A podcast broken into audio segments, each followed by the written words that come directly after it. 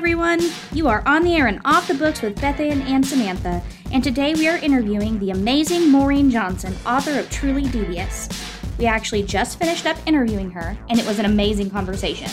And we would like to once again say thank you to Maureen for taking the time to speak with us and for all of the fun that we had. We hope you enjoy it as much as we did. Now, on to the interview. Hello. Hi. How are you today? Good. It's a, so, so forgive. It's a little crazy here. I'm staying with my family. I'm helping them out, uh, but Oh. it's all a little. My mom's about to go away for a couple days. I'm helping take care of my dad. It's all kicking off over there. Dogs barking. So that's why I think That's it's love all it. right. big box That's of perfect. milk bones. I love it. That's, That's all right. fantastic. I'm Beth Ann. And I'm Samantha. Hi. And we're really excited to have you on today. Yes, we're excited and really nervous. We were very nervous. what are you nervous about? So awesome. This is so cool. So I'm very we're, uh, excited to be here. oh, well, thank you. Yeah, we're um we're super excited to talk about Yeah. this book. Also, we love the um, book. it was Um, fantastic. for anybody that's listening, we um, recently read Truly Devious, Devious by Maureen Johnson, who is with us today. Um, we had the opportunity to talk to her a little bit about herself and the book, and we're really excited. Um, and why don't you tell us a little bit about yourself? My name is Maureen. I have written, a, I guess, a lot of YA novels. There's a bunch of them. I've done it for some time. Uh, I live in New York City uh, with my husband, who is an English person, and my dog, who is uh, just a ball of feelings and happiness and springs. She's down here with me now because I'm not currently in New York City. I'm with my parents down in Philadelphia. I'm lending a helping hand. And um, I am 100% certain at any point now, this dog is going to be like, Hey, are you talking? I need to be in that action. They're here to interview me, me, Dexy. That's who this interview is for. So it's all about her. yes, exactly. it, it is all about her. But you know, in a very good way. Dexy speaks in all caps. She's always saying "I love you," but it's what it comes out as is. um, so yeah, that's basically it. I write books. I love mysteries. Uh, I live the mystery lifestyle. I lived it so hard that I married someone from a murdery English village. Um, and I ended up writing a book called Your Guide to Not Getting Murdered in a Quaint English Village that is in a large part based on his actual Oh, village that he comes from. That's, oh, that's so amazing. cool. I love that. That's What fantastic. what kind of dog is is Yes. their name Dexy? She is a rescue mix. We got her when she was eight weeks old, but she is a rescue puppy from Kentucky, which means that she is a little bit of everything a little bit of spice, a little bit of beans, a little bit of hot peppers. She is a brindle mix. We think she's a, a North Carolina Plott hound mixed Oh. with, which is a very particular type of brindley dog. And they are unafraid of anything. These dogs will track bears. They will Oh, fight a bear. Oh my word. They don't At care. least if you come across a bear, she's got Then you. you yeah, know? you're good. You're golden. but she's always like, I got you. I got you. She's a big love muffin, but she's like, she, and when she sees people, she just curls up at their feet like a little shrimp. And uh, because I live in New. York and I work from home, I'm a writer. We go out for an hour a day. It's our hour walk that I refer to as our jobs. We go and do our jobs. I say, okay, we gotta go do jobs now. Of her ears per- perked up because I said it. And we go and we get coffee. Then she takes me on a walk to all the places in the East Village that are her friends that give her milk bone. So she then drags me to the fancy flower store. And then she takes me to just like various coffee stores, flower stores, the wine That's store, so sweet. the She's hardware smarty. store. Uh, she the- knows where she's I going. know she knows the vet- there's a vet that gives out as many fancy uh, dried chicken treats as you want. We go there. We get many Mhm. steps in, and she goes around and like grifts the whole neighborhood. That's awesome. I love that. She's an East She's Village great. dog. Yeah. She's the main character. She is. Oh, she is walk. She walks the streets of New York like it's me, Dexy. I'm here. New York can open. It's time to start, everybody. I showed up. I love that so much. So much. Okay. I like her. So if anybody listening on here, this actually, so this is going to release on June 1st. Um, Yes. Our guy who edits the podcast, he's got to put stuff together, you know, do whatever it His- is they do. Editing magic. Yes. Yeah. So everybody will be able to listen to this on June 1st. Um, and if you don't know, we what inspired this all is that we picked up Truly Devious. This book has been on my shelf for a long time. And if anybody has ever like known me or been to my house, I have 47 shelves of to be R, to be read. And so I'm like, you know what? This has been here too long. I am picking it up and opening it.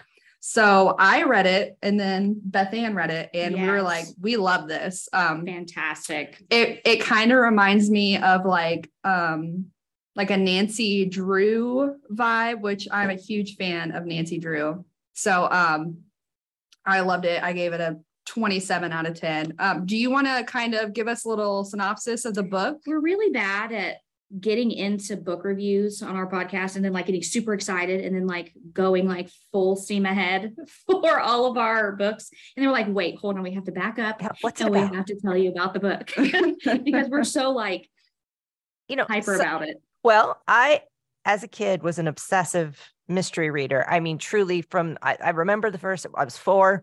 I was given a little child's edition of The Hound of the Baskervilles. And it was the first full book I ever read. I remember sitting on the floor my living room reading it, being blown away by this guy. I was a mystery obsessive. Um, every little mystery I could get my hands on, and then every every big mystery I could get my hands on, and every everything that had a puzzle, a solution at the end. Um, then I was eating every Agatha Christie in the library. Then I was eating everything else I could get my hands on, and I never wrote for a long time a pure mystery just a pure flat out classic mystery. I don't know why. Sometimes I think you don't do the thing that's in your blood that you really love that you're afraid you're going to get it wrong or something. Or, but I was like, I this is in me. Yeah. Um. So, and also, I wasn't sure if people wanted like were ready for it. Like, if I went to another, was like, I'm writing a straight up classic mystery.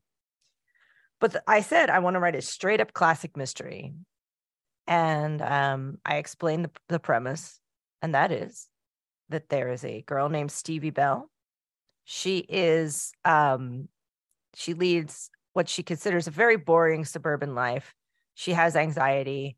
She is not always super good with people, and she very much wants to solve crimes. She's obsessed with things that are unsolved, with just the that's out there in the world that could be figured out. And mm-hmm. one of the things she's most obsessed with is a crime that took place at a place called Ellingham Academy in 1936. Ellingham Academy is this school in the mountains of Vermont.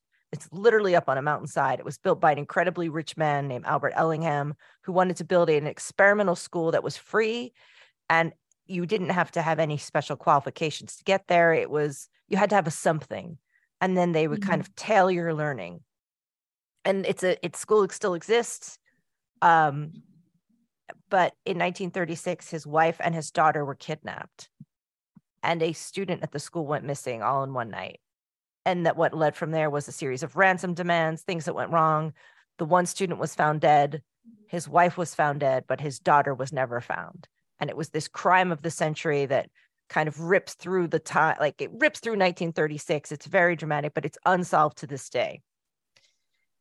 Stevie's like, I want to get into Ellingham and solve this mystery Yes. because I believe that with modern techniques, basically the internet and someone on location, this actually could be done. And so she applies to Ellingham sort of on a wing and a prayer, like they're never going to let me in. And they let her in. And she goes to Ellingham Academy and her, which starts with a junior and senior year, it's two years. And she tries to solve the mystery of what happened to Iris and Alice Ellingham and to Dottie Epstein, the student that was killed. And you see, you see the crimes of the past. You get to see Yes. things like witness statements. You get different perspectives from the day of what happened. It's all very carefully designed. I'm letting you know because you too can solve the crime. Um, I like a solvable, like I very much believe in fair play. So there's stuff in there to help you solve it. But while she's there, a new someone else at the school dies. and this sets off a chain of events and it's all interrelated So good. I okay, so I'm gonna I'm gonna like shake things up a little bit because Alright. you said I really love all of your characters that you wrote for this particular book. Because I like that because you just said you had to have some you had to have a something. And Mm. I love that like these are normal to me, they're they're normal kids with things that they love, the things Yeah. that they're interested in, their passions, like things like that. And like, I really love the our main character because like I relate to her so much because I yeah. the simple fact that she has anxiety, She's like, very relatable. she is, and it's not. It's because I feel like oh, like I see myself in there. I see like a little bit of like this is a teenager who has things that she wants to go for, trying to figure herself out, who has normal anxiety, like her sitting up at night and like how she goes into like, I, I know this is happening to me, but I don't know why this is happening to me. Right. Just like those particular parts I appreciated so much because like it made her like a real human being, like that I Yeah. could just talk to and be like, yeah, I get that. and you I don't you don't that." get a lot of that in other books like i You feel like a lot of the times the main character is so like unrealistic but i felt like um stevie was really relatable and she was and she was trying to find herself too. You can see in that first book that she's trying to find who she is and she's gaining confidence as she goes on through this mystery and things like that. I really love it and i i love the flashbacks back and forth. i did too yeah. And did you so when so i know that dottie was kind of like Steve, she likes the things that stevie liked as well. Were they intentionally similar in a way? Yeah. Yeah i mean she's too. dottie is so dottie epstein the the student from 1936 she's also brilliant. She's a very very smart student. Um and one of the things about ellingham is that money is one of the things that they say about is money's not an issue. You don't nobody pays to go there. No matter how much money you have nobody pays to go there. So money is not an issue in terms of when you get to the school everything has been paid for. Yeah. So Right. everybody gets the same stuff. And i but- love that concept too I mean, that's a concept I personally believe in. yeah Um, yeah So, Oh, yeah. But there's also the point that Al- Alling, Albert, sorry, Albert Ellingham, because he's so rich, can kind of do what he wants, and that right so you know that there's this whole well, you know, rich people can make this this. he- yeah, he can do what he wants because he has a lot of money. right Right. And I liked that it like them going to the school and them all bringing in their different things, but it kind of equalized them because they had like the same mental playing field because there wasn't any like I mean there were strings but not like the monetary strings like she talks about in the book because she can tell that there are differences between her and other Right. people and she notices those things but like mentally they're all on the the same playing field to be able to learn and grow and like at their own pace and do these different projects and things like that. I wanted to remove some of the. I wanted to give people a place that they could go to that removes some of the external competitive metrics that kids Right. go through. Like this is not about testing or passing certain classes. Like every class here is different.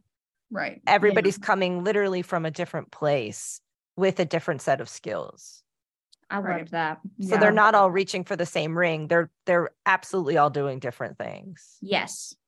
Yes, I love that so much. and was it i always wonder like when people write um thriller mystery um crime novels is it really hard to plant clues along the way and like remember back like okay i wrote this i got to remember that this has to go with this is there a lot of back and forth or that yeah because is it because you're you have a passion for mur- the mystery I so is do. it, was it so natural for you just like this is just everything I have a way. wanted it I start with so when I start a mystery, any of these, and I've written uh, several Stevie Bells, I'm writing a new separate one. There's more Stevie Bells. I have a very precise way, which is that I start from the dead center with nothing around me. And the Oh, questions are who, why, and how, okay hmm. basically. And I ignore who and how for a minute and always begin with why. I start with absolutely nothing else but why. okay And from there, I start adding in my how and my who. And I build this little tiny mechanism at the middle. It's very Mhm. precise. It's exactly what happened and why. And then I kind of build out from the center, kind of little tiny do, do, like I'm doing very precise jeweling work or something and building a little clockwork. Until I've built this entire thing, I do nothing else. I'll take little sketch notes around because the way I see mysteries is it's a central little golden thing in the center, a little, a little machine that goes, Yeah. and that's the central event. That's the central crime that's happened, the who, what, why, and how is all just in there. Mhm. Clues are things that fly off this. As you get away from the center, you go further and further out in time from the event. The event is harder to reach, and you get more just like imagine a fire with stuff flying off of it, like a little piece yeah. of a little piece of paper flies off into the breeze. There's a stick, and you have to kind of pick up the stuff and wind your way back into the Back into center. I- Okay. so I always have the whole what happened, how it happened, all of it written out. I usually have a case file, I have solution files, I have all kinds of information, and I don't write in order. So Love that. I Makes sense. I build it out. So I also write in Scrivener, so I can I can put different. I so I'll I never ever write never written order, never once.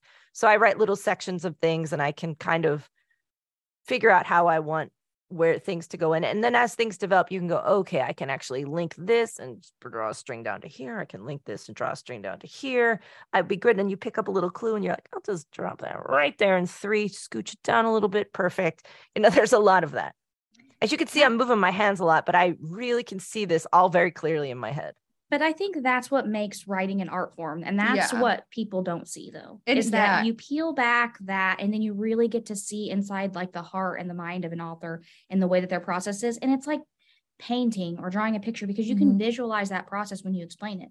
But when I'm looking at the the item as a whole, like it's so like Crazy. it is because it's just like like this is so crazy how you got to this point or Yeah. like trying to decipher like okay you had to go from here to here to here and me intimidated by the writing process Yeah. you think that you have to 100%. start like this chronological thing and No. you can't move forward and that's how like I it like it's so interesting to see how like other like you and other all these other authors like how their writing process is because in my mind I'm like okay Yes. like I gotta type from here page point one A to point to B. page four Never, never Yeah. in my life have I done it.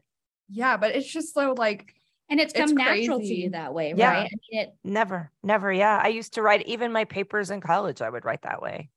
see and I, feel wish like- I had a mind like that I know it's so clever I think I'm Well, just so worried that I'm gonna like disappoint that I'm like, you know what, it's it's gonna be what it is. So Well, I I've gotta, you know, But then I think you have to take the expectation of that out because then you're starting with because it's about what you want and what you want to say. So that's Yeah. where you have to start. you write how you write. Like nobody, Yeah. nobody. That's why I never. I've tried writing in sequence. I'm like, how do people do this? This is insane. Like I can, the my brain doesn't work this way. I have little sections. Like I see sometimes I see very. I'm like, oh, this needs to happen. So what's great about Scrivener is that I can build files on the side Right. right. which is if you've never used it it's a gr- it is a, a lot of writers i know use it is a great program and basically all it is is a you can use it to write any anything from a short story to a novel to a screenplay or whatever it's got don't worry about all the formatting stuff the great part is it has a sidebar where you can have as many files as you want and Mm-hmm. then you can if you want in my case i create little folders you know Yeah. so you sections so file away your information. or even color code like all i do is like the greens are the are the flashback scenes so i can see you know approximately how many where i'm placing the flashback scenes and time because I i, try to aim for the same kind of interval right, Right. flow. I think that's a great um, piece of advice too for our writers group because we have a writers group here that our teen librarian does for, um, and they meet every Thursday and they sit down and they do creative writing exercises and they work on their own personal things. I think that's something that they that we could show them, especially like this podcast, because then Mhm. they can feel a little bit more free to just kind of move to create a story, put things together. Um, that's really awesome. I love. i listen that- i have a piece of i have a piece of writing advice don't follow writing advice you write how you write seriously Okay. Yes. I mean, you can have, you can go. I have an MFA in writing. Does anyone care? No. Like, what did it do? I'll tell you actually what the secret of the MFA of writing is. I discovered it at the end and I whispered it in one of my thesis sessions with my thesis advisor. I was like, I think I figured it out.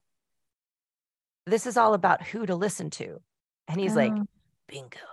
So Mhm. yeah, it's not so much that they're teaching you how to write. They're showing you blocks of how other people have written, Right. things you can take apart, but then they put you in these workshop groups where 10 people will have 10 entire different opinions. right. You, you give your piece and they're like, I love the piece. I need more of the mother. The second person will be like, I love the piece. Cut the mother. The third person is like, I hated the piece. Was there a mother in it? The third, Yeah. the fourth person be like, turn the mother into a chicken. And you'll Yeah. get all of this different advice and you'll go home and go, like, what was that? I don't know what that was about. But the whole point is you get a lot of that. You do that a lot of times until Yeah. you develop this inner kind of Audience? radar, like this Yeah. literal in, internal thing that tells you how to parse that and what frequencies of that work with what it is you're trying to do because it's super it is like a it's like you're tuning your ear Mhm. it's like you're learning to hear pitch or something Oh, okay. Yeah. and that's sort of what the secret of it all was also i talk people out of mfas all the time it's like my passion is talking people out of mfa if you have MFA, that's great. I got one too. It's just that I tend to think they're very expensive. And Yeah. sometimes they don't teach you, they're not like, now you're a writer. You can sort of learn a lot of this stuff on your own. And then you'll have more money to write because you can't write all the time if you have no money and then you have to work constantly because you're, you're Right. like you That's paying off an. MFA. So It is a big job I've seen, like in some different people that I've talked to. Like they pour so much of their soul, their time, their effort into creating these people, these characters. And you guys live with these characters too. Like they Yeah. are part of your world all the time. Um, and so you pour yourself, it's like bearing your soul to the whole world. So yeah. you want to be able to dedicate yourself to that because it is so special. So Mhm. then would it be safe to say that Stevie is like kind of not a mirror, but like a lot of you is in her or that you've you feel like that connection, that kinship with her? I feel I feel a kinship with all of them. I mean, Yeah. I've written a lot of main characters. I, there's probably a little bit of me in all of them. Yeah, that's But one thing, for example, Stevie has anxiety. It is not a defining character trait. It's just there because I Mm-hmm. Had anxiety. Yeah. I especially it turns out I had this I we didn't know, but I had an internal bleed for a long time. And I had this crazy form of anemia that Mm-hmm. manifested finally in these massive, constant, rolling, nonstop panic attacks. Like oh, Oh my, my gosh. gosh. it was, but you've if you've been through it, you've been through it. Like it is awful. Yeah. It night, day, didn't matter. Shocks down my arms, like constant, like, whoa. It was terrible. Yeah. Um, but I was like, okay, brain, this is what you're gonna do. I guess we're gonna roll with it. I wrote a book through it, like, and I was like, this is super dumb, but I guess we're just gonna do this. This is just gonna be, and I kind of imagined it like a big kind of cartoon monster that followed me around, and Mhm. it was really, it didn't know what to be frightened of because it was like shoes, ah, you know, it was always frightened Yeah. of things, and I'm like, okay, you must, you know, just Calm when you- down. down a little bit. Yeah. when you realize it's not gonna hurt you, and it's just this thing that you have, like it's a weird pet, yeah. then I kind of just worked with it. love that. and I just wanted it to be like she just has this thing, and then she goes about her day. like Yes. Yeah. And that's what I like. It's because it's not like this. You're right. It's not this crippling thing. She is able to like, okay, this is like you said, this is happening and we're going on. And I feel like that's so hard for some people to learn though. And it's such a good example of like yeah. she has these goals, these dreams, and things are not going to stand in the way of her being able to get to those things that she loves, that she's truly passionate about. And I really admire that. Yeah. also a lot. lot of kids have anxiety, so I'm like, hey, listen, Yes. it can a just be this thing you have, and we're all just gonna like, hey, I got it too. Come on, let's party. Like it's fun. Yeah. Yeah. I love that. We can. You really want to go. And if you're at this party with us and you're having your panic attack, it's fine. Just vibe with it. We'll all just vibe with you. Like, yeah. Right. Yeah. Exactly. We'll just do the thing and then it's going to go and then we're just going to keep rolling on yeah, Yeah. then we'll just keep going. It's fine. Like it's not embarrassing. It's they always stop. They won't hurt you. And actually, you are the boss of it. You just have to learn Yeah. you're the boss of it. we Yeah. need more people like you Yes. shout it out to the whole i love it i'm like yes Who yes okay, who was the most difficult character for you to write?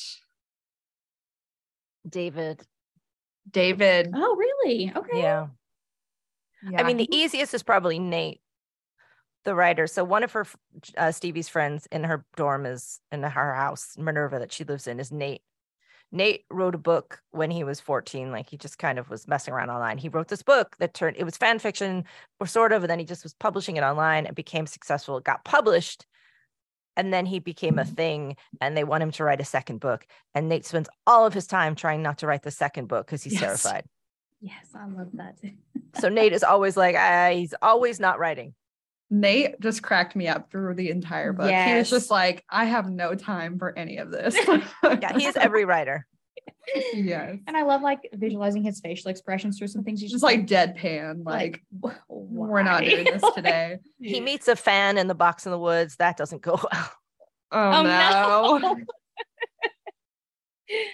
oh no. Yeah, he's he is awesome. So did- why was David so hard to write? Uh, romance is always the part where you have to pin me down. So I've a bunch of my really good friends were all writers and we work together, we go places together to work and help each other out. So part of my writers group um, is Cassie Clare, Holly Black, um, Kelly Link, Robin Wasserman, Leigh Bardugo. So Nice. it's a good workshop group. That's sort of Yeah, yeah, the people that tend to be in around the most. But Holly and I, Holly Black, let me tell you about Holly Black. Holly Black is a genius. She's an I agree. actual, legit, full on genius. She is also the Dr. House of books. Like, whatever is wrong with your book, she will discover it.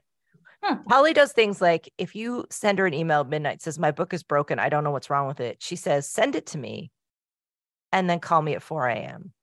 Oh wow. And then you call her at 4 a.m. and she knows what's wrong with your book. And it's never what you thought it was.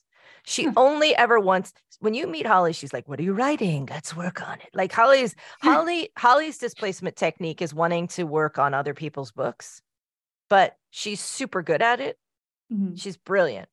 So for so when I was working on the romance for this, she sidled up to me in a hot tub. She's tell me about the romance. I was like, no. and I kept trying to get away, but it was small. And I was like, I can't escape. And she's like, The hot, the "Ah, hot you tub can't, hot is the perfect moment. you can't get away from me. You must tell me your romance bottom. Ah, I tried to go under the water. It was too hot. I was like, ah. air outside was too cold. I was like, ah, I'm trapped. She knew I'm how to get you. she knew. um one time we worked out so she was like let's just talk about this and so i was at her house this time and she has a giant dining room table this big table and she's installed a roll of butcher's paper at the end so she can like roll out these big brown strips of paper It's genius. and she was like it was like around 11 o'clock at night she's like okay and she filled the paper the table with paper plunked down a, a mug full of crayons and said let's go let's dance let's talk and we talked through i told her everything i knew about everything that was going to happen with all of these characters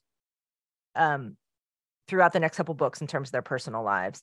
And um she wrote down what i was writing and then we were like oh then this that pattern's here and like so i and then she ripped it off and handed it to me and i took it home and i have it i i turned it into a small chart and it's on my wall. Oh, so awesome. but you really have to kind of really jump on my back and pin me to the floor sometimes to get to do the romance That's just like her. I will do mystery all day long, but when it gets romance, I'm like, eh, It's so hard to it's so hard. It's the part, it is the part where you really genuinely, I have been pinned, pinned. So do you do you not like reading romance? Because she does not. she will not read romance. It's just I don't know. I don't, I'm like, it's fine. You know what I mean? Like, it's just, Yeah. They tried to figure out, they had a, they had a committee meeting, like find out what Maureen likes in terms of romance. She's like, they're like, what romance tropes do you like? And I was like, I can't think of anything. Yeah. anything. They're like, you gotta have one. And it turns out mine is really stupid characters having to have a romance. Like my ideal romance is Bertie Wooster and this, oh God, what's the name of this particular? Bertie Wooster is a famously not very bright character in PG Wodehouse. And this this woman keeps trying to like be his girlfriend and is his girlfriend and does things like sneaks up behind him and covers her eyes and go covers eyes and goes, guess who? And she's and I'm like, that's that's it. They're like, we can work with that. And then they found me every romance book that had that thing. They found me one, I think it was by oh, who wrote like the moth and the uh it's a really famous, very, very prolific person that writes a lot of Regency romances. Uh in any case, this main character, like the love, the guy that she was going to marry, at one point he's just sitting in the corner eating a piece of paper. I'm like, that's my guy. We found him. yes. That's fantastic. We've done it. You cracked it. Found him. I think they I think it was a book called Cotillion they gave me. I can't remember who wrote it, but Sounds it, it's a very well-known book. But yeah, I think that's the one they gave me. And I was like, now someone finally understands me. the, the perfect romance. I love that. I love that I'm not the only person who. it's nice to know that I'm not alone out there. I I am the I am like very clinically. I mean, in the old rules of mystery, you weren't supposed to have romances in them. And I, you know, there was like no romance. Now there is one successful, really, really successful classic mystery that has a romance strewn throughout all of them, and that is Lord Peter Wimsey and Harriet Vane. Um, was written by Dorothy L. Sayers. That's a full on. Those books are amazing. She's brilliant, and there is a romance that goes on through all of them. They meet when she's on the stand for murder. Perfect. Mm. Um, and then one, he doesn't really even show up very much at all. And it's about her going back to her women's college. Like there was a women's college at Oxford that she attended, and it's about sort of the politics of ed- of women's education. And it's more Hmm. like a meditation on like it's called Gaudy Night. It's a mystery, but it's a very famous one about women in universities. It's really good. Hmm. It can be done. You just have to pin me to the floor to do it. I love that. And then if I'm like, all right, I'm gonna do it, I'm gonna do it. And then I get the knives out. I'm like, Ugh. it's like, all right, let's go for it. Torture. That's fantastic. I love it. So then these, so your writing group, do they help influence your writing style then? Or do they, is it just like this awesome like Friend group. friend group? Yeah. Just get, we tr- we travel know. together. Cassie tends to get places, and then we we will go off for a while and just write. So I'm very lucky to have a friend that's like, hey, come on, let's go. We're going to Costa Rica. And then there's a house, and you just show up, and then they're pu- they're always puzzled with us because these are always like vacation houses, and we roll up, and they're like surfboard and we're like nope and we're just sitting there typing all day and they're like what we don't know what to do with them like margarita? And we're like no can, just, we're just going to drink water and with coffee just coffee coffee coffee coffee coffee and then we mm-hmm. just write all day and then eventually they get used to us they're like they just they're very easy they just sit around all day. They type and then they have really weird conversations at meals. Like I think the last one we went on, I remember a lot of the times we were talking about the trend of spider romances.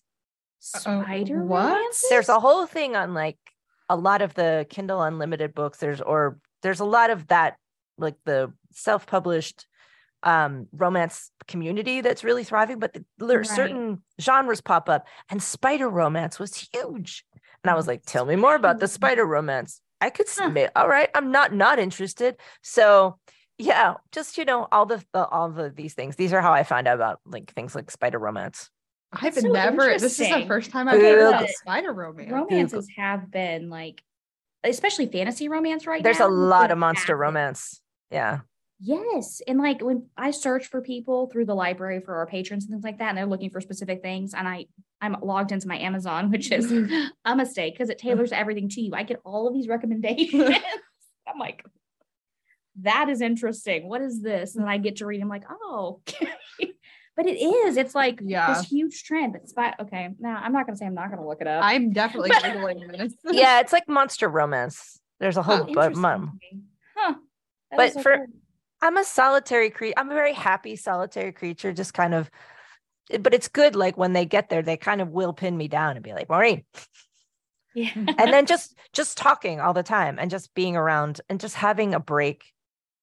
Just because there's so much of the writing life, nobody tells you is that there's a surprising amount of paperwork involved, like just stuff you have to do constantly.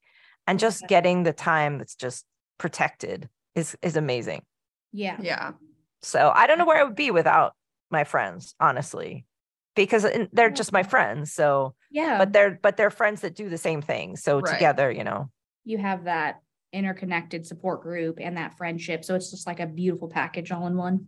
I mean, for example, Mhm. when I live in the middle of New York City, when COVID hit, and it, when when it first hit New York, and it was so bad, and we really live in the center of that. We live around a lot of hospitals.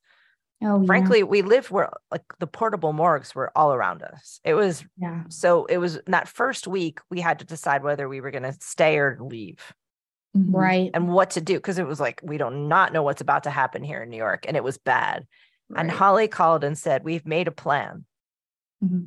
She and her husband were going to drive down, each drive one of their cars, and then they would leave the one car, Lysol it out, air it out, and leave it, and give that car to us. And they said, and you just grab your stuff and the dog and everything, and follow us back up, and you can live in Cassie's like writing barn. She has like a a barn. It's like a fur, a really beautiful furnished barn.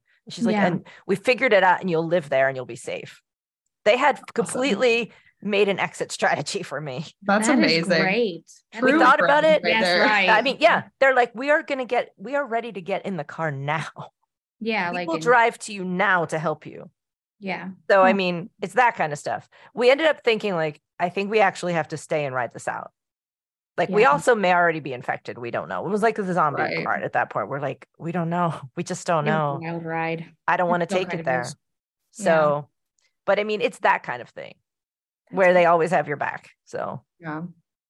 That's Those are, amazing. hard, those, those are hard friendships to come by. Yeah. so that's- the fact that true. Holly's now on the top of the world, I'm like, correct.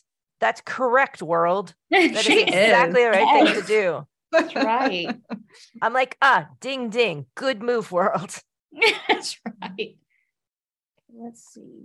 I know that you said in um I read a couple interviews and it says that you already have books. Is it 6 and 7 planned out? Yes. And Mm. so I'm curious. is is this going to organically go as long as you desire for it to go? I Or think do you have like well, a yeah, I have a plan. I mean, the next book coming out is a non-Stevie book. We just because I kind of I proposed three at once, one non-Stevie and two Stevie. And then Oh, we decided to kind of in the ordering of them in the publishing schedule. I was like, I think we should do the non-Stevie Stevie one next. Mhm. Mhm. And then the, with the Stevie one next Stevie one, Stevie six right after that. So the Okay. next book coming out is a complete standalone.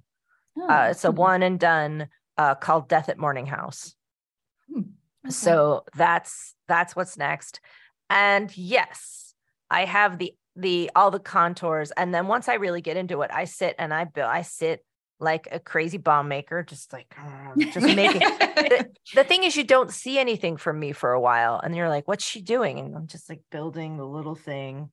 yeah. Nobody can get a book from me for a while because it's not a book, it's pieces and then I've built them in so many sections, and then I'm suddenly it's like, brrr, and they're like, "Where did it come from?" I'm like, "Well, I had I was assembling all the pieces, right. and then I start putting the piece together, and I start sewing the pieces together. Then I do the fine embroidery on the pieces, then I do the final touching on the pieces, then I do the adding. You know, it's like I'm making a quilt or something. I'm like, okay, Yeah. I'm making all the things, and then I add all the little stitching, and then I'm I uh, put this here, and so.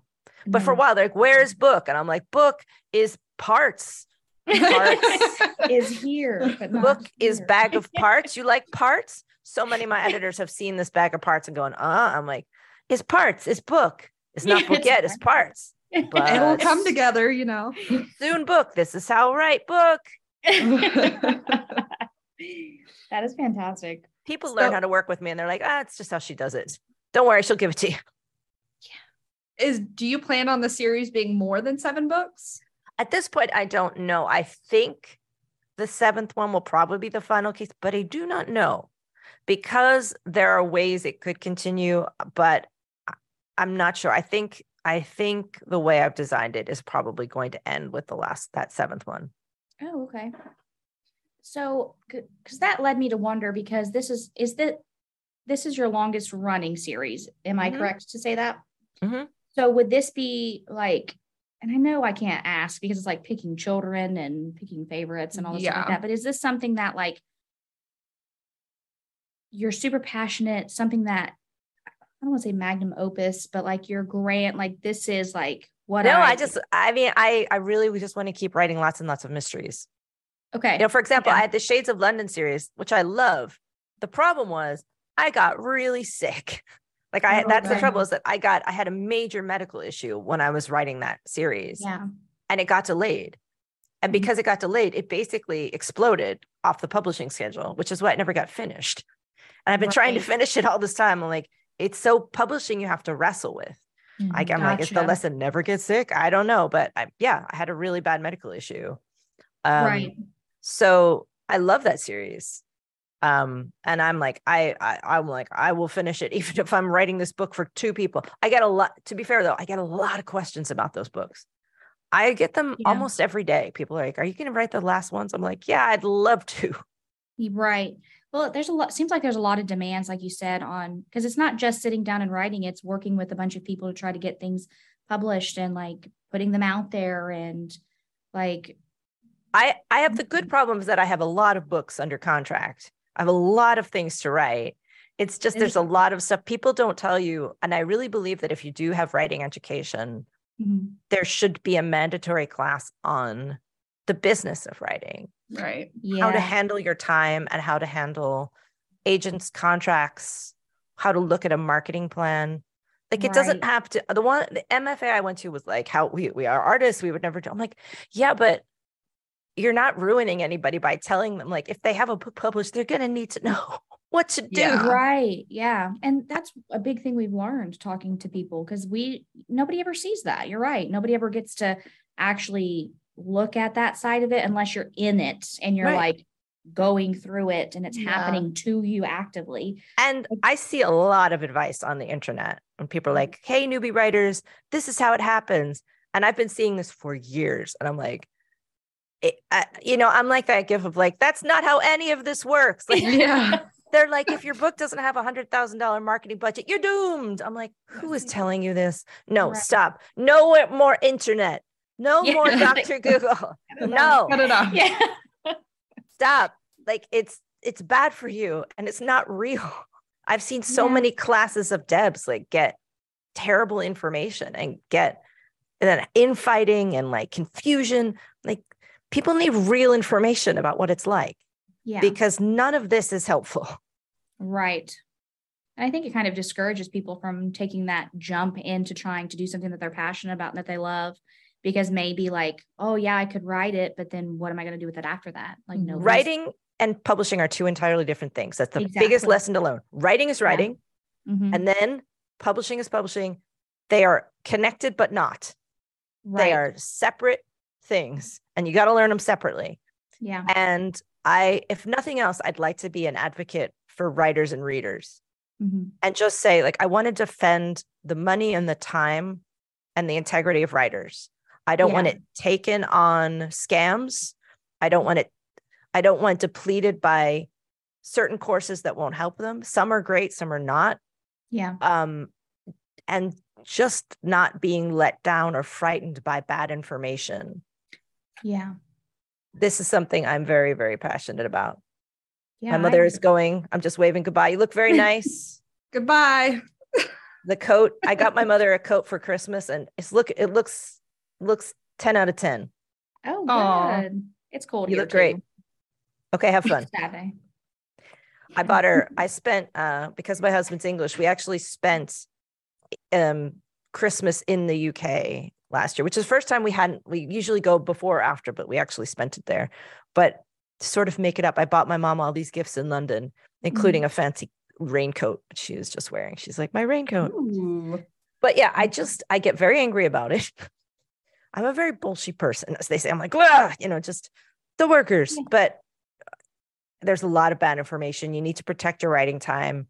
And just don't believe everything you read on the internet about how publishing works. Right. A lot of the people talking about it have no idea. They may seem like they know what they're talking about.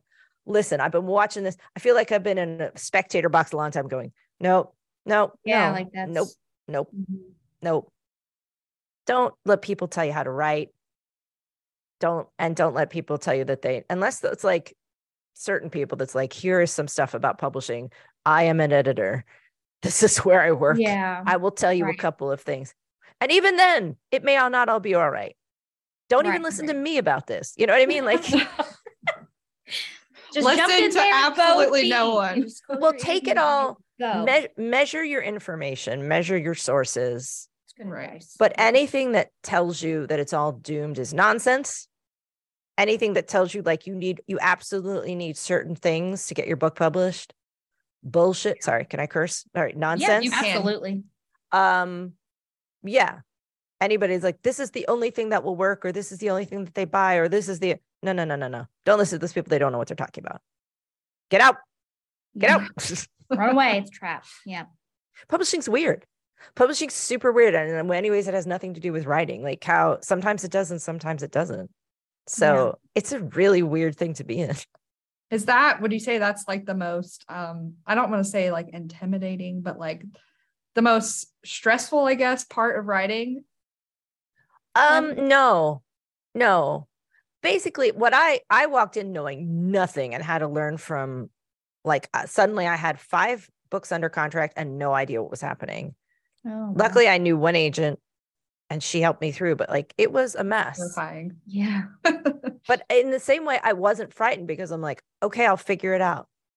I was a great per- I was a person who got a lot of jobs. That was like, I can do this job. I am now here. I will figure out how to do this job. Like that was like, I'm like, I know how to do that. I do not know how to do that. So you know, confidence. Just I'm I'm confidence. I know how to waitress. I do not know how to waitress. Like I just Fake it So till you you- make it until you're a pro. you yeah, know? and you're and you're never out and you're never, you know, it's like if something goes wrong, it's not over. You're just you just things roll on.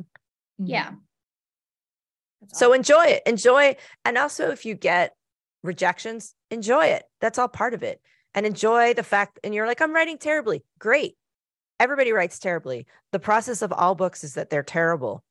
Like mm-hmm. you always write terribly. Great. You're doing a great job. Because you just write. Writing usually writing is terrible and then you work on it and you revise it and it gets better and it improves. But if you're like I'm I'm writing terribly, I'm like that is the best news I could hear. yeah.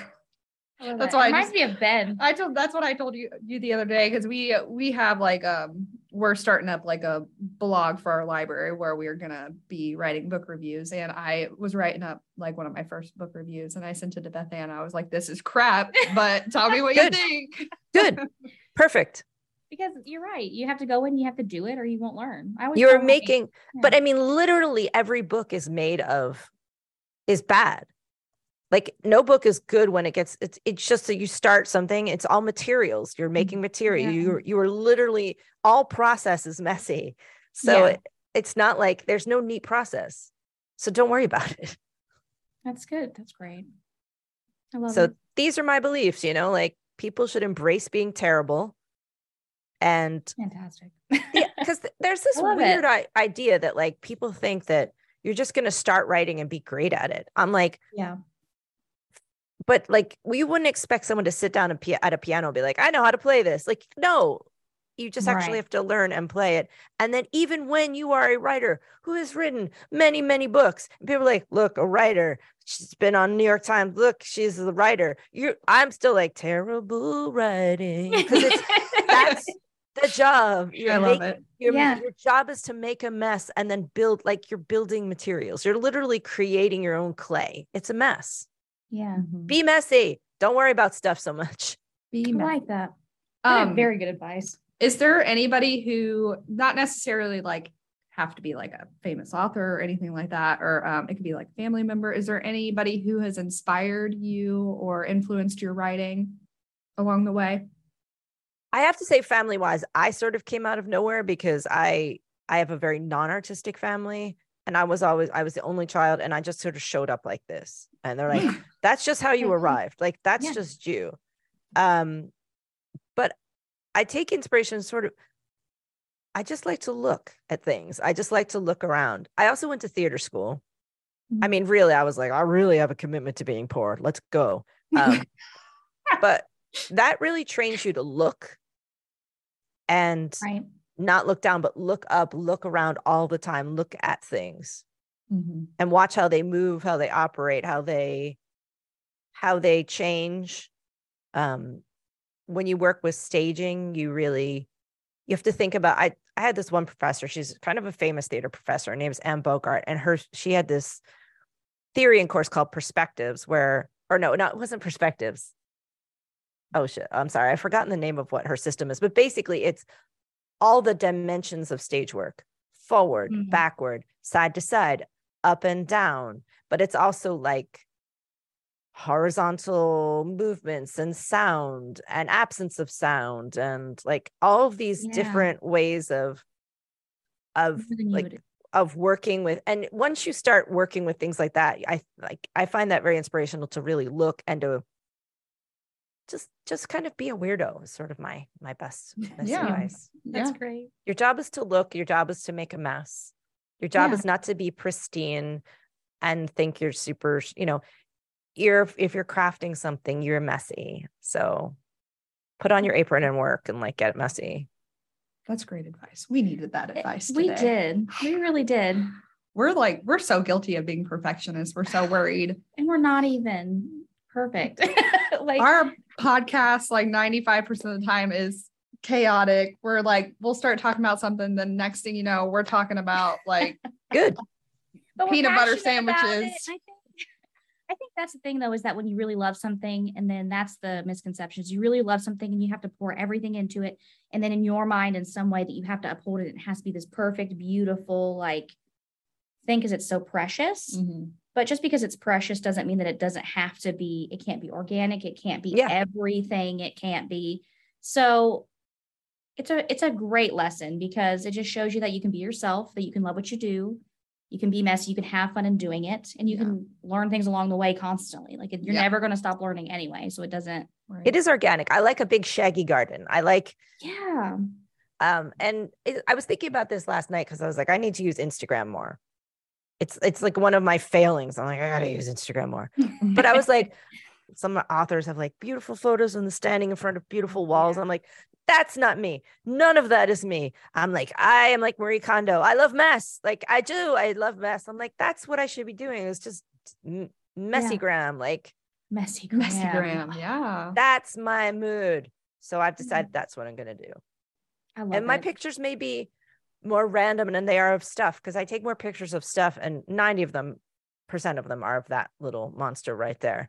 But um just stuff that I see that I'm thinking about, or if they're pictures of me, I don't wear a lot of makeup or anything. Like I'm like, look, you get what you get.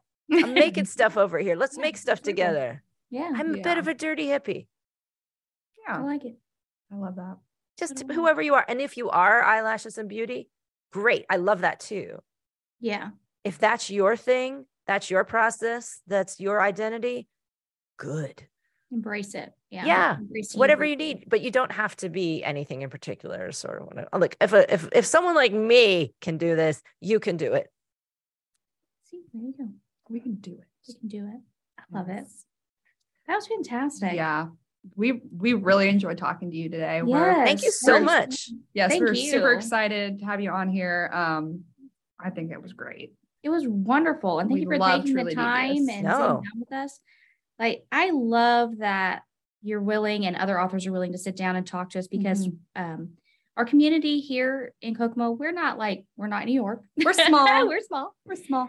But there are so many wonderful things that we want to give to the community, reach out and like show them and stuff, and being able Mhm. to talk and to see and I don't know, normalize it because sometimes we like because that's what we did. We hyped ourselves up. This is Marie edge. She's gonna be awesome. And what if we're like, I don't know, you know, We're like, just we a bunch of losers.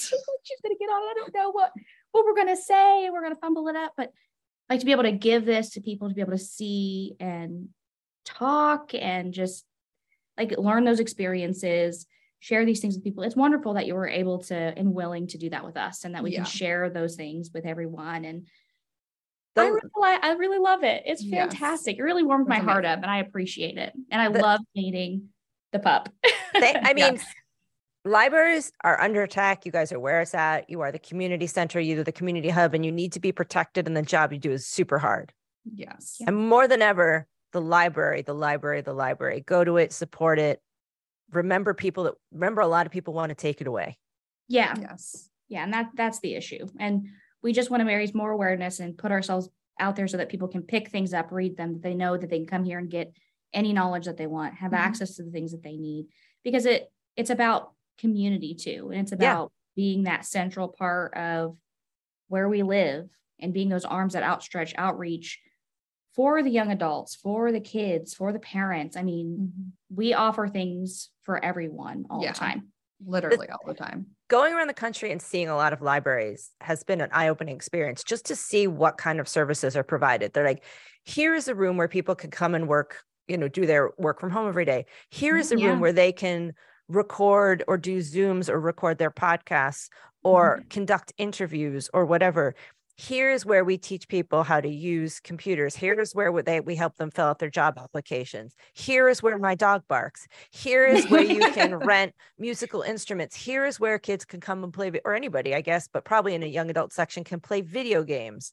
Here is where you can help learn English. Here's where you can help learn another language. Here's where we will help victor, victims of interpersonal violence get assistance. Here is where we help someone try to get assistance for food. Here, like Yeah. they're becoming the catch-alls for everything. So when you go in and use the library, it becomes harder to close. Yeah. Yes. And it's we are Yes. not just books. Like people, Yeah. it's so it's so funny. Like people are always asking me, what do you do at the library? You Everything. and read. And I'm like, Everything. yeah. you don't You you, don't wouldn't even know the believe the, kind of of stuff that we would Yeah. that that we we Or read up and we All the stuff. or all the librarians who've trained on Narcan. yeah. yeah. Exactly. Yep. Yes. You know, Narcan resources. Mhm. Just human resources, helping people get jobs, money, food, housing, Mhm. loneliness. It it's a cure for loneliness. Yes. Yep. So when you go business. in, when you go in, the more times you go through the doorways, the more important the library becomes, and the harder it, beco- it becomes for other people to close it. Yes. Yes. Please go through the doors. Yeah. Yes. And like I said, it's awesome that we're able to speak with you today because it shows people like the little bit of magic that you're putting on our shelves that they can talk to the person behind that, get that inspiration to be able to come and do more and Yeah. write here or write Yes. at home or Best place to write. Go and write. That way, all the things you want to think about and pick up, all the books are get up and be like, oh, what happened in that one book that was so interesting? Like you just go over, find it, be like, oh yeah, that's right. There's a dragon. Did put that back. Then there's another one with a bat. Like you can go over and look at that. Like they're Mhm. all there. It's great. exactly all at your disposal, all at your fingertips. All at your disposal costs you nothing. Exactly. Don't cost nothing. Get in there, use the magic. It's like a giant magic factory that literally bad people want to shut down. So get in there. We agree Yeah. with you. Yeah, Yeah. It's unfortunate. it is. But But Sure is. we're working hard to put the magic back, Yeah. Yep. get it out there far. We try to super promote our library. So and that's what that's another reason why we do the podcast too is so Yeah. that people can find more ways to be able to get their hands on things yep. Well, I look forward to you. visiting your library someday. Yes, we would yes love we would that. love that that would be so awesome And we're gonna be here till we die. So I got you. us. we'll be around So again, thank you, Maureen, for joining us. Um, Thank you. everybody pick up Truly Devious. You- Um, you can find that on hoopla as Yes. an audiobook we have that for free on overdrive for you to use with It's your library free. card Don't pay for it. Free. Woohoo! Exactly. You just put your library card in. You can listen to the audiobook. You can read the ebook on Overdrive slash Libby. Um, and then I you can love come Libby. in. Oh God, I So love do Libby. I. Yes. It's my favorite thing ever. I just That's got a little- I have it. I get a little alert on my phone like your book is here. I'm like, yes. I know. I love it so much. I am Auth- on it all the authors use. Libby, and people ask me, they're like, "Do authors mind? Like, does it bother you that people go to the library instead of paying?" I'm like, "Are you kidding me?" Yeah. Books. I, I mean, the fact that people buy it means that I get to live and pay for dog food, and so it is really meaningful for me when you buy it. I really, Yeah. really appreciate it. At the same time, my concept is books should cost you nothing, and you should be able to read them. So, Right. like, I, I'm like, "Are you kidding me?" When you read at the library, that's the best news I've heard. Yes. Awesome. I love it. All right. Well, you guys, we gave you 47 ways to read Truly Devious. So no There's excuse no not to excuses. pick it up. you have to pick it up and Yes. you have to tell us what you think. Talk to us about it. Start a conversation with us. Email us. Come upstairs and just be like, "Where's Bethann and Samantha? Like, we're here. We're here. you know, come on over." yes. All right. Thank you so much. It's very nice to meet you. Nice to meet Thank you. you. Bye. Have day. Bye.